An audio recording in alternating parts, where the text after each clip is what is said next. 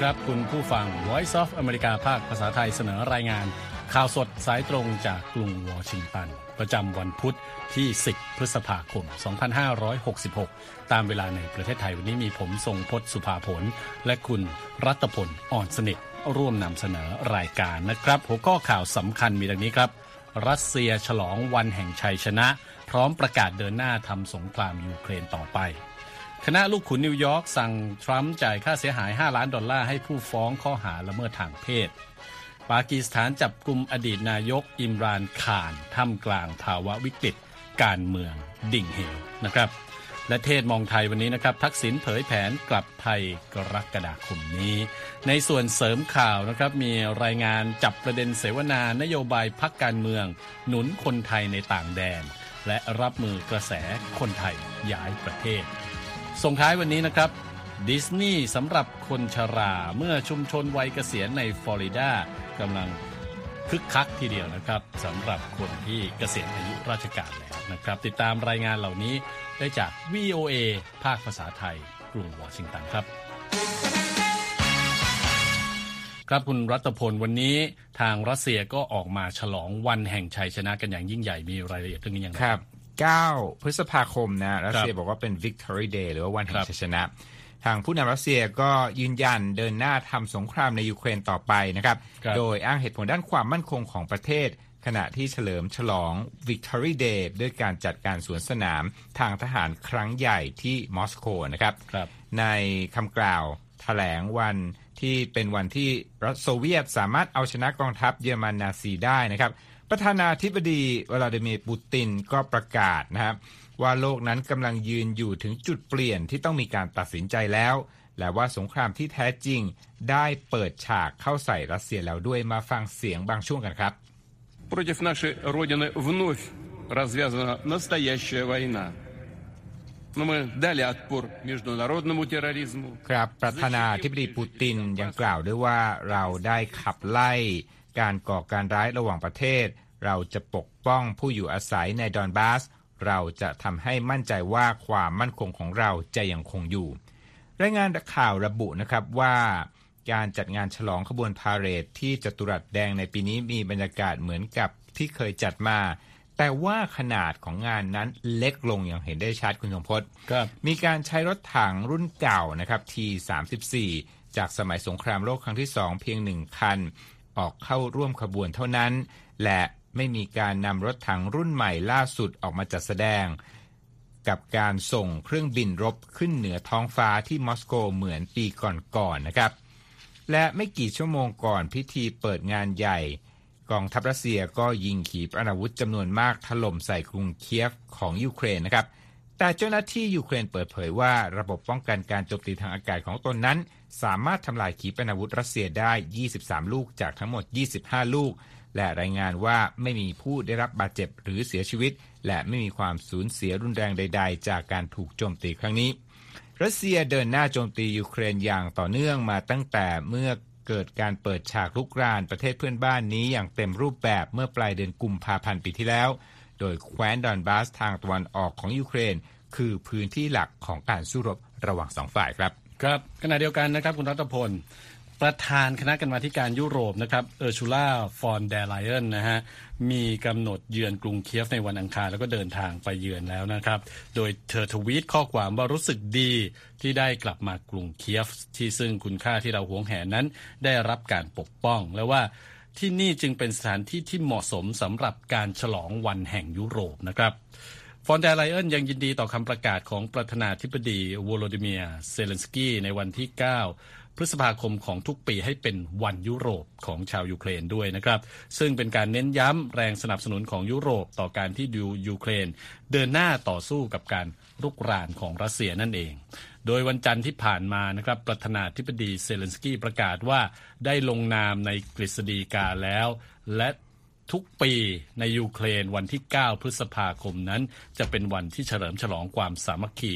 ครั้งประวัติศาสตร์ของเราความสามัคคีของชาว ยุโรปทั้งหมดที่ร่วมกันทำลายลัทธินาซีและจะทำให้ลัทธิรัสเซียพ่ายแพ้ด้วยนะครับคำว่าลัทธิรัสเซียนั้นก็เป็นคำที่ชาวยูเครนนำมาใช้ เรียกการปกครองของรัสเซีย ภายใต้ประธานาธิบดี ปูตินนั่นเองนะครับ ก็เป็นการผสมคำว่ารัสเซียเข้ากับคำว่าลัทธิ ฟาสซิสต์นั่นเองครับ จากเรื่องที่รัสเซียนะครับคุณรัฐพลเรามากลับมาที่สหรัฐกันบ้างก็มีข่าวใหญ่นะฮะเรื่องคำตัดสินที่เกี่ยวข้องกับอดีตประธานาธิบดีโดนัลด์ทรัมป์ใช่ไหมฮะใช่ครับข่าวจากนิวยอร์กคุณทรงพจน์คณะลูกขุนที่นิวยอร์กนะครับตัดสินในวันอังคารว่าอดีตประธานาธิบดีสหรัฐโดนัลด์ทรัมป์นั้นละเมิดทางเพศต่ออีจีนแคร์รอลนะครับเธอเป็นนักเขียนนะครับรบในช่วงทศวรรษที่ 1990 และเห็นว่า เขานั้นทำให้เธอเสียชื่อเสียงด้วยนะครับ ดังนั้นคณะลูกขุนจึงสั่งปรับทรัมป์นะฮะเป็นเงิน 5 ล้านดอลลาร์ที่จะให้กับแคร์รอลตามรายงานของรอยเตอร์สครับทรัมป์ผู้ที่มีอายุ 76 ปีนะครับ ตอนนี้กำลังหาเสียงเพื่อให้ได้เป็นตัวแทนในพับลิกันลงเลือกตั้งประธานาธิบดีสหรัฐในปีหน้า เขาบอกว่ามีแผนที่จะยื่นอุทธรณ์นะเป็นข้อมูลจากทนายของโดนัลด์ทรัมป์นะครับรบโดยการยื่นอุทธรณ์นี้คุณงพจน์จะทำให้ทรัมป์นี่ยังไม่ต้องจ่าย ค่าที่ทางคณะลูกขุนเนี่ยสั่งปรับต่อแครอลใช่ ถ้าคุณยื่นอุทธรณ์คุณยังไม่ต้องจ่ายนะครับส่วนแคโรลนั้นปัจจุบันอายุจะ19ปีนะครับ กล่าวว่าในช่วงการดำเนินคดีนั้น เธอบอกว่า ทรัมป์ข่มขืนเธอในห้างดังของนิวยอร์กซึ่งก็คือห้างเบิร์กดอฟกูดแมนในห้องลองเสื้อนะครับ เธอคิดว่าเหตุการณ์ดังกล่าวน่าจะเกิดขึ้นประมาณปี 1995 หรือไม่ก็ปี 1996 นะครับแคร์รอลกล่าวด้วยว่า ทรัมป์นั้นทำให้เธอเสียชื่อเสียงนะจากการที่เขียนถึงเธอบนโพสต์ Social Truth ซึ่งเป็นแพลตฟอร์มโซเชียลมีเดียของทรัมป์ในเดือนตุลาคม โดยทรัมป์ระบุนะฮะว่าคำกล่าวหาของแคร์รอลนั้นเป็นคำโกหกรอยเตอร์รายงานนะครับว่าแม้หลักฐานที่เกี่ยวข้องกับการละเมิดทางเพศ จะเพียงพอต่อการเดินเรื่องให้ทรัมป์นั้นต้องรับผิดชอบเรื่องทำร้ายร่างกายเธอ แต่คณะลูกขุนไม่พบว่าเกิดการข่มขืนขึ้นนะครับ ตั้งแต่เริ่มต้นคดีเมื่อวันที่ 25 เมษายนทรัมป์ก็ไม่เคยเดินทางมาร่วมกระบวนการยุติธรรมนี้แม้แต่ครั้งเดียวนะครับ เขาเขียนข้อความลง Social Truth ล่าสุดก็คือประนามคำตัดสินครั้งนี้ว่าเป็นเรื่องอัปยศและว่าเขาไม่รู้จักว่าแคโรลคือใครด้วยซ้ำคุณยงพจน์ครับก็ต้องบอกว่าตอนนี้เนี่ย ทรัมป์นี่ขึ้นโรงขึ้นศาลหลายครั้งนะครับ ในช่วงไม่กี่เดือนที่ผ่านมานี้เองนะฮะแล้วก็แน่นอนอีกไม่กี่เดือนนี้ก็จะถึงการเลือกตั้งการหาเสียงอย่างเป็นทางการแล้วต่างๆใช่จะมีผลอะไรไหมคุณรัตพลสำหรับการเลือกตั้ง คือสำหรับสำหรับคดีนี้นะครับรบนักวิเคราะห์มองว่าจะไม่ได้ทำให้กลุ่มที่รักทรัมป์รักมากขึ้น แล้วก็ก ลุ่มที่ไม่ชอบทรัมป์ไม่ชอบมากขึ้นนะคือกลุ่มที่เป็นแกนหลักที่สนับสนุนทรัมป์เนี่ยคงไม่ได้ขยายหรือว่าเข้มข้นมากไปกว่านี้นะอาจจะมีสาเหตุด้วยซ้ำที่ทำให้โดนัลด์ทรัมป์เนี่ยสามารถพูดถึงเรื่องนี้กับฐานเสียงของเขาในการระดมทุน ซึ่งก็เกิดขึ้นแล้วนะครับ ในการเขียนแมสเซจส่งหาแฟนๆ ของโดนัลด์ทรัมป์เองเนี่ยโดนัลด์ทรัมป์ก็ได้พูดถึงคดีนี้เหมือนกัน แล้วก็กล่าวหาแคโรลต่างๆนะครับว่าพยายามที่จะแต่งเรื่องนี้ขึ้นเพื่อที่จะทำให้หนังสือของเธอขายดี ซึ่งเธอออกหนังสือไปเมื่อปี 2019 นะครับแน่นอนว่าจะอุทธรณ์นะในเรื่องนี้ อีกประเด็นหนึ่งที่น่าสนใจก็คือว่าปฏิกิริยาที่เกิดขึ้นของทรัมป์ครั้งนี้เนี่ยสะท้อนทำให้คนคิดถึงคดีก่อนหน้านี้ที่เกี่ยวข้องกับ Stormy Daniels ครับดาราหนังผู้ใหญ่ที่ครั้งนั้นเนี่ยทางกระบวนการยุติธรรมที่นิวยอร์กก็ตัดสินว่า มีการปิดบังข้อมูลทางธุรกิจนะในเรื่องเงินที่จ่ายเป็นค่าปิดปากของ Stormy Daniels เรื่องความสัมพันธ์ของเขา แต่ว่าทรัมป์ก็ปฏิเสธในเรื่องดังกล่าว ครั้งนั้นเนี่ยเราเห็นได้ว่าทรัมป์นี่สามารถที่จะระดมอาสาสมัครสำหรับคนช่วยทำแคมเปญหลังจากคดีนั้น แล้วก็คะแนนความนิยมก็เพิ่มมากขึ้นด้วย แต่ว่าสำหรับคดีนี้เนี่ย นักวิเคราะห์มองว่าไม่น่าจะเปลี่ยนผลการสนับสนุนหรือความชอบของผู้สนับสนุนทำมากเท่าใดครับ ครับน่าสนใจมากนะครับ เพราะว่าคดีความสองครั้งติดติดกันนะครับ ก็ต้องติดตามนะครับสำหรับการเมืองอเมริกัน ปีหน้าก็จะเป็นการเลือกตั้งประธานาธิบดีดังนั้นเนี่ยช่วงนี้ก็จะมีข่าวออกมาอย่างต่อเนื่องนะครับอะจากเรื่องการเมืองอเมริกันคุณรัตพลไปกันต่อที่การเมืองปากีสถานบ้างนะครับหลายการเมืองนะวันนี้ใช่อันนี้เป็นอดีตนายกรัฐมนตรีอิมรานขานนะครับ ถูกปาทางการปากีสถานจับกลุ่มตัวนะครับ แล้วก็เตรียมขึ้นศาลกลางเมืองหลวงนะครับท่ามกลางภาวะวิกฤตทางการเมืองของปากีสถานในตอนนี้ อดีตผู้นำวัย 70 ปีนะครับถูกควบคุมตัวก่อนจะขึ้นฟังข้อกล่าวหาหลายสิบข้อ เกี่ยวข้องกับการก่อการร้ายนะครับคอร์รัปชันกบฏขายชาติ ข้อหาอาญาอื่นๆอีกมากมายที่เขาเผชิญนะครับทนายความของข่านอ้างว่ากองกำลังกึ่งทหารใช้กำลัง ประทุษร้ายอดีตผู้นำก่อนที่จะนำตัวเขาไปส่งให้กับหน่วยงาน ปราบปรามการทุจริตที่ติดตามทำการจับกลุ่มด้วยนะครับ โดยซีลินมาซาลีผู้ช่วยที่ใกล้ชิดกับข่านนะครับทวีตข้อความใน Twitter พร้อมคลิปวิดีโอขณะเกิดเหตุ แล้วก็บอกว่าเป็นการก่อวินาศกรรมโดยรัฐบาลบุกเข้าไปในพื้นที่ศาลสูงอิสลามบัดเพื่อลักพาตัว อิมรานข่านออกจากศาลบอกได้ว่าเป็นกฎหมายบ้านป่าเมืองเถื่อนนะครับขณะเดียวกันรานาสนาอัลเลาะนะครับรัฐมนตรีกิจการภายในปากีสถานยืนยันการจับกลุ่มตัวข่าน แต่ก็ปฏิเสธคำกล่าวหาว่าเจ้าหน้าที่ใช้กำลังทำร้ายเขานะครับ อย่างไรก็ดีเอาเฟรดกลานัส เอกอัครราชทูตเยอรมนีประจำปากีสถานออกมาแสดงความกังวล เกี่ยวกับภาพข่าวการจับกลุ่มข่านที่เผยแพร่ออกมานะครับ เขาทวีตข้อความว่าสิ่งสำคัญก็คือการทำให้มั่นใจว่าจะมีการใช้มาตรฐานสูงสุดของหลักนิติธรรมในคดีความ และหลีกเลี่ยงการพูดเกินจริงนะครับและว่าขอให้ทุกฝ่ายอยู่ในความสงบเพื่อให้ปากีสถานและให้ความสำคัญ กับการพูดจาหารือ พื่อให้การเมืองก้าวไปข้างหน้าได้นะครับ อันนี้เป็นความวุ่นวายนะฮะทางการเมืองในปากีสถานที่เกิดจากอดีตนายกรัฐมนตรีอิมรานข่านนะครับ คราวนี้มาที่อดีตนายกรัฐมนตรีอีกผู้หนึ่งนะครับทักษิณชินวัตรครับอันนั้นเป็นเรื่องของอิมรานข่านนะที่ล่าสุดเนี่ยถูกยังไงนะถูกจำถูกจับคุมตัวกำลังจะขึ้นศาลเพื่อพิจารณาคดีละอันนี้เป็นเรื่องของอดีตนายกรัฐมนตรีไทยครับ ทักษิณชินวัตรนะครับรอยเตอร์ให้ความสนใจเอามาเล่าเนี่ยเพื่อแสดงให้เห็นว่าสำนักข่าวต่างประเทศเนี่ยจับตามอง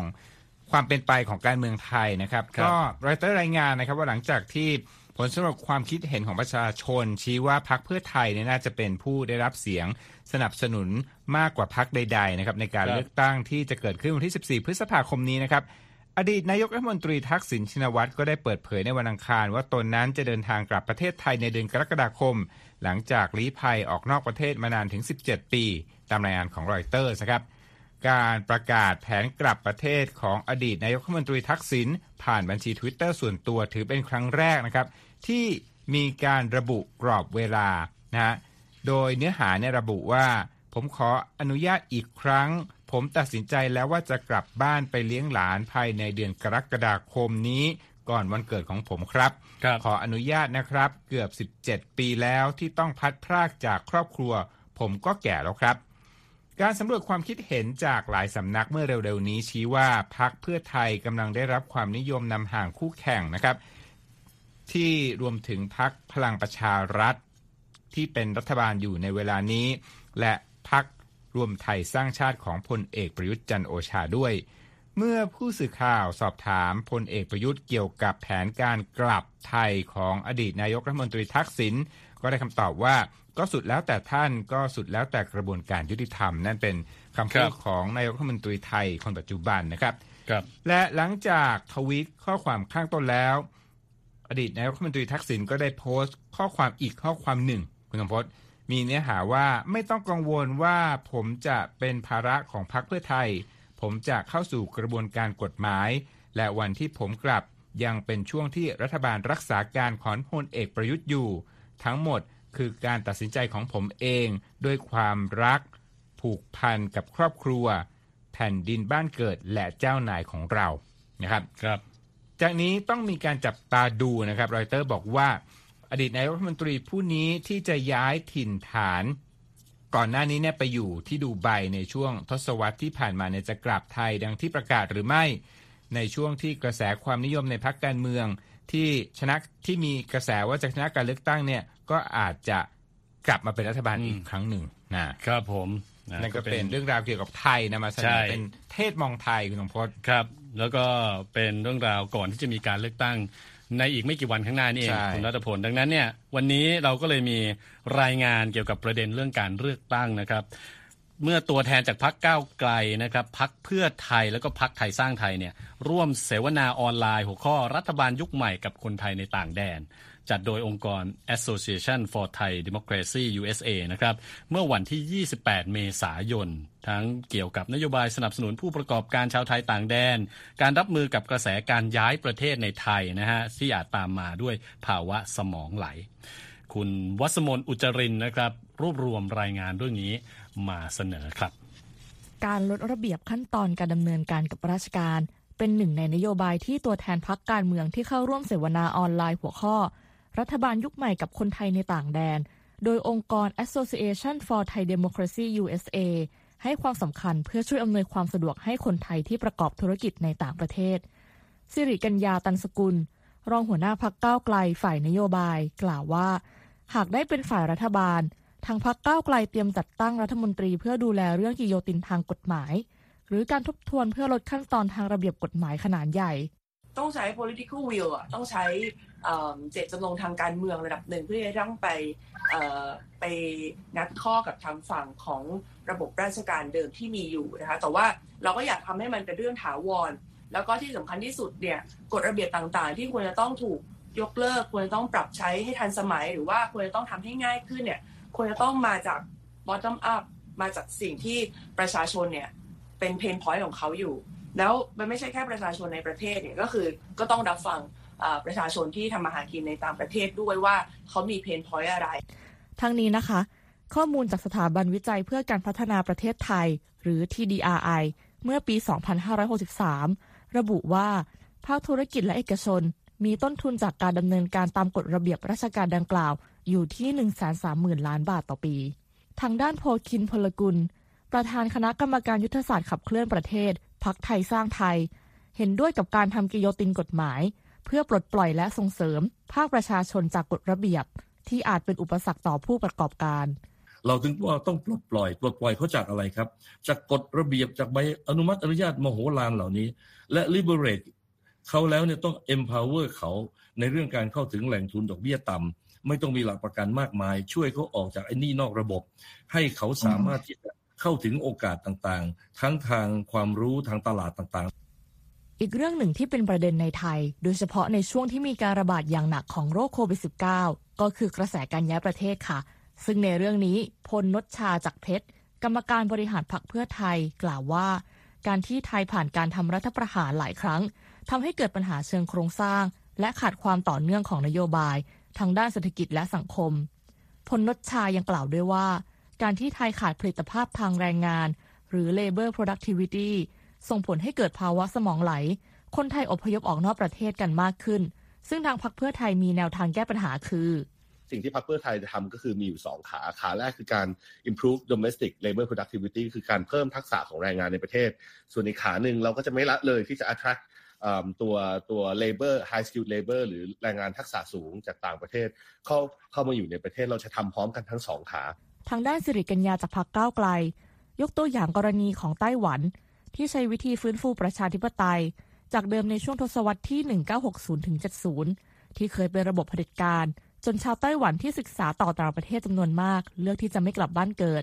จากปัญหาเศรษฐกิจ และการเข้าถึงทรัพยากรที่ไม่เท่าเทียม โดยเธอกล่าวถึงกรณีของไทยว่า บรรยากาศของความหมดหวังเนี่ยมันมาจากการที่เวลาที่เขาพูด เวลาที่เขาส่งเสียงเนี่ยมันไม่ได้รับการตอบรับ ไม่ได้รับการตอบสนอง มันก็เลยรู้สึกว่า เฮ้ยเราจะอยู่ไปทำไมแล้วบอยส่งไปแล้วเนี่ยก็ก็ไม่มีใครเอาไปใช้การที่มันจะทำให้เสียงของเขาถูกได้ยินเนี่ยมันคือกระบวนการประชาธิปไตยนะคะ การที่ประชาชนสามารถที่จะมีสิทธิเสรีภาพในการแสดงออก ดังนั้นเนี่ย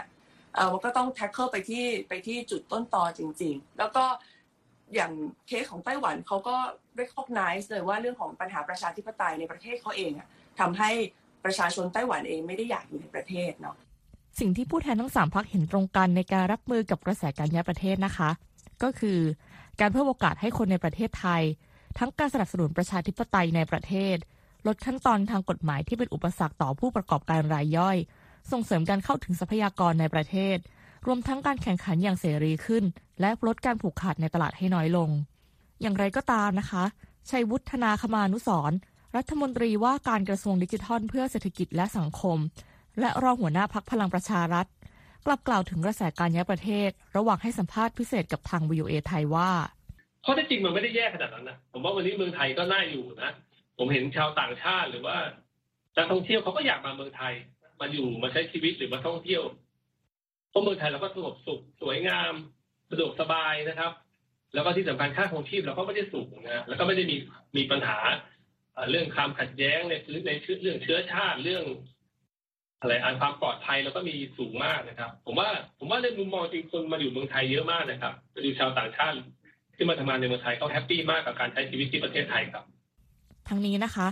กระแสการย้ายประเทศครั้งล่าสุดที่เกิดขึ้นในไทย เกิดขึ้นเมื่อช่วงกลางปี 2564 ค่ะ เมื่อครั้งที่รัฐบาลไทยถูกวิจารณ์อย่างหนัก จากแนวทางการรับมือการระบาดของโรคโควิด -19 ตามมาด้วยการเกิดขึ้นของเพจย้ายประเทศกันเถอะ ซึ่งต่อมาเปลี่ยนชื่อเป็นยกย้ายมาใส่สะโพกยกย้าย และมีสมาชิกในกลุ่มมากกว่า 1 ล้านคน ภายในเวลาเพียงราวสองสัปดาห์เท่านั้น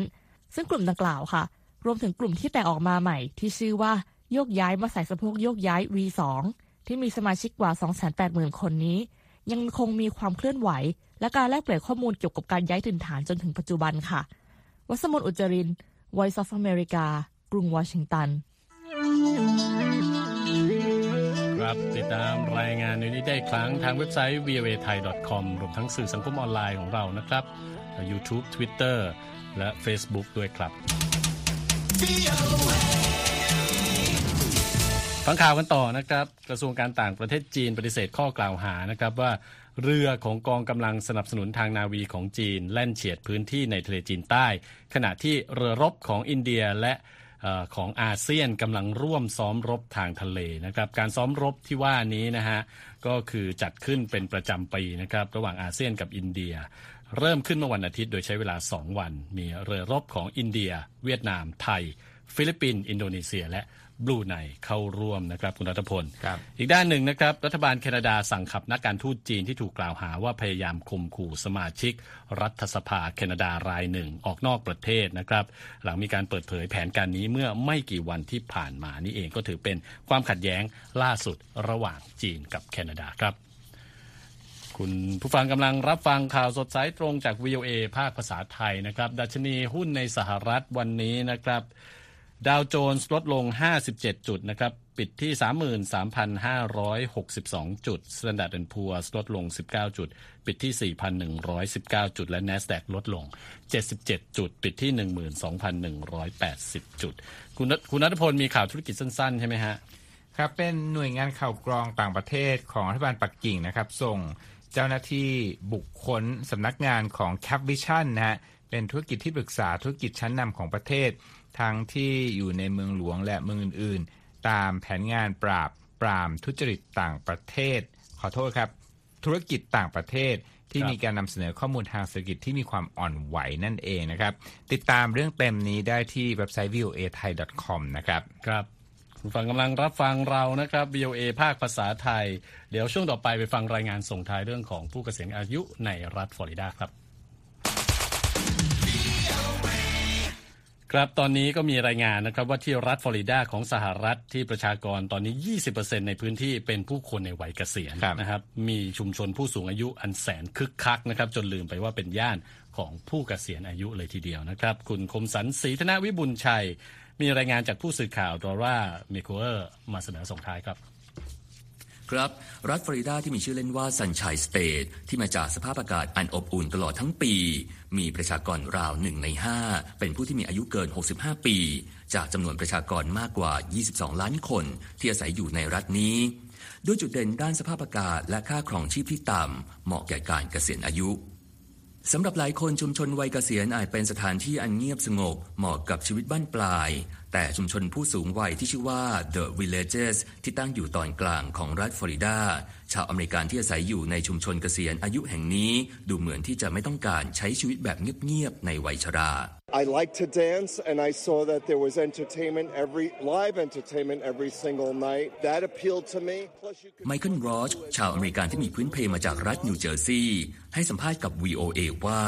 ตัวของเขานั้นชอบเต้น และเห็นว่าที่นี่มีความบันเทิง การแสดงสดทุกคืน มันโดนใจของเขามาก ยิ่งไปกว่านั้นคุณยังสามารถเลือกที่จะเพลิดเพลินกับสิ่งเหล่านี้ได้ตามแต่ใจต้องการ Get up and come over here, see some friends, do a little dancing, a couple drinks, go to one of the great places to eat, and get up and do it the next day. เรย์เฮนรี่ที่ย้ายมาจากเมืองพิตต์สเบิร์ก รัฐเพนซิลเวเนีย ให้ความเห็นที่สอดคล้อง โดยบอกนะครับว่าพอตื่นแล้วก็แวะมาเจอเพื่อนฝูง เต้นนิดเต้นหน่อย แล้วก็ดื่มสักแก้วสองแก้ว จากนั้นไปหาของกินในร้านอร่อยๆ แล้วก็ตื่นมาทำแบบนี้อีกในวันถัดไป ในชุมชน The Villages นะครับมีคนอาศัยอยู่ราว 80,000 คน และถือเป็นหนึ่งในชุมชนเกษียณอายุที่ใหญ่ที่สุดในโลก ในชุมชนนี้มีทั้งสนามกอล์ฟคลับหลายแห่ง และกิจกรรมต่างๆ มากมาย อีกทั้งยังมีลานกว้างที่รองรับการจัดงานแสดงต่างๆ People call it Disney for old people. Well, it's exactly what it is. And there's a certain person who wants to live in that kind of ambience created place. ลอเรนริชีอดีตนักเขียนบทความจากหนังสือพิมพ์ท้องถิ่น Orlando Sentinel ซึ่งเกษียณอายุแล้ว กล่าวนะครับว่าผู้คนเรียกที่นี่ว่าดิสนีย์สำหรับคนชรา ซึ่งก็ตรงตามนั้น บางคนต้องการอาศัยอยู่ในสถานที่ที่มีการสร้างบรรยากาศเอาไว้แล้ว แต่บางคนให้ความสำคัญกับครอบครัวเป็นอันดับแรก และพวกเขาต้องการอยู่ใกล้ชิดกับลูกหลานของพวกเขาสำหรับผู้สูงอายุที่กำลังมองหาสถานที่ที่เงียบสงบกว่า The Villages ก็ยังมีชุมชนเกษียณอายุอื่น ๆ อีกจำนวนหลายร้อยแห่งในรัฐแห่งนี้ให้เลือกอยู่อาศัยได้ We have so many communities to choose from that someone's going to find a good fit. One community may not work for one person but may work for another. ชารอนวูเทน ผู้ที่ทำธุรกิจอสังหาริมทรัพย์ในรัฐฟลอริดา ระบุว่า เรามีชุมชนมากมายให้เลือกสรรตามความเหมาะสมของแต่ละบุคคล บางชุมชนอาจจะไม่เหมาะกับบางคน แต่กลับเป็นตัวเลือกที่ดีของอีกคน บาบาร่าวีสผู้อยู่อาศัยในชุมชนวัยเกษียณที่ชื่อว่า Hawthorne at Leesburg อธิบายว่าเธอเลือกที่นี่ เพราะสภาพอากาศ มิตรภาพที่ดี และโอกาสในการเริ่มต้นชีวิตใหม่ There are over 100 activities from sports fine arts, performing arts, and card games. There are opportunities in these communities เธอบอกว่าที่นี่มีกิจกรรมหลายร้อยอย่างตั้งแต่กีฬา ศิลปะ การแสดง รวมถึงเกมไพ่ต่างๆ ชุมชนแห่งนี้มีหลายสิ่งให้ผู้สูงวัยทำที่ปกติแล้วมักจะสงวนไว้สำหรับคนหนุ่มสาวเท่านั้นสำหรับในแง่ความปลอดภัยของโครงการบ้านและที่อยู่อาศัยสำหรับผู้สูงวัยที่มีรั้วรอบขอบชิดแห่งนี้ วิสเล่าว่ามีปุ่มที่ถูกติดตั้งในบ้าน ถ้าหากมีเหตุฉุกเฉินยางค่ำคืน เมื่อกดปุ่มแล้วจะมีคนเข้ามาตรวจสอบและดูแล อย่างไรก็ดีนะครับ งานเลี้ยงย่อมมีวันเลิกรา หลังจากที่วีสใช้ชีวิตเกษียณ 30 ปีในรัฐฟลอริดา เธอและสามีวัย 90 ปีกำลังจะย้ายกลับไปอาศัยที่รัฐเมน เพื่ออยู่ใกล้กับลูกๆที่โตแล้วของพวกเขา Let's be honest, you're not going to stay healthy forever. When you do decline, there are your family is there. วิสเผยว่าถ้าพูดกันตรงๆ คุณจะไม่มีสุขภาพที่ดีตลอดไป เมื่อร่างกายถดถอย ครอบครัวของคุณ คือคนที่จะคอยดูแล ซึ่งวีสกำลังรู้สึกตื่นเต้นในการย้ายถิ่นฐานครั้งนี้ สำหรับหญิงสูงวัย สิ่งนี้คือการเริ่มต้นชีวิตบทใหม่ในวัย 87 ปี ผมคมสันสีธนะวิบุญชัย VOA รายงานขอบคุณครับ และที่จบไปคือรายงานข่าวสดสายตรงจาก VOA ภาคภาษาไทย กรุงวอชิงตันวันนี้ ผมทรงพศสุภาผลและคุณรัตพลอ่อนสนิทลาไปก่อนครับ สวัสดีครับ สวัสดีครับ Voice of America Washington ครับ และที่จบไปเป็นรายการจาก VOA ภาคภาษาไทย รายงานสดส่งตรงจากกรุงวอชิงตันประเทศสหรัฐ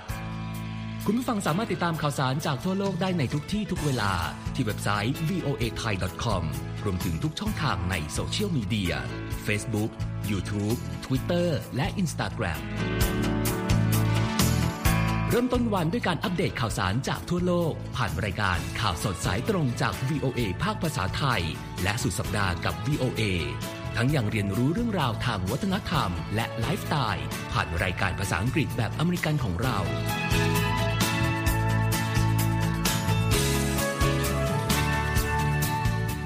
ติดตามความเคลื่อนไหวในประเทศสหรัฐ การเมืองอเมริกัน พร้อมเข้าใจที่มาที่ไปของเหตุการณ์สำคัญ รวมถึงข่าวต่างประเทศ จากแหล่งข่าวที่เชื่อถือได้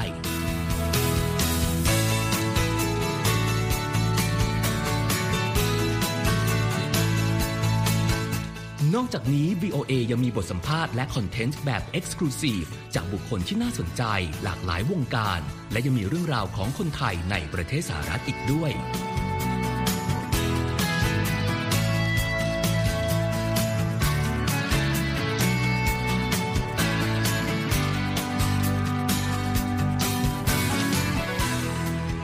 คุณนะครับที่ให้ VOA ไทยเป็นส่วนหนึ่งในการติดตามข่าวสารสาระและเกร็ดความรู้ของคุณ จากรายการต่างๆ ที่เรามุ่งมั่นนำเสนอ เพื่อความเที่ยงตรง ทันเหตุการณ์ และมีประโยชน์ในทุกๆวัน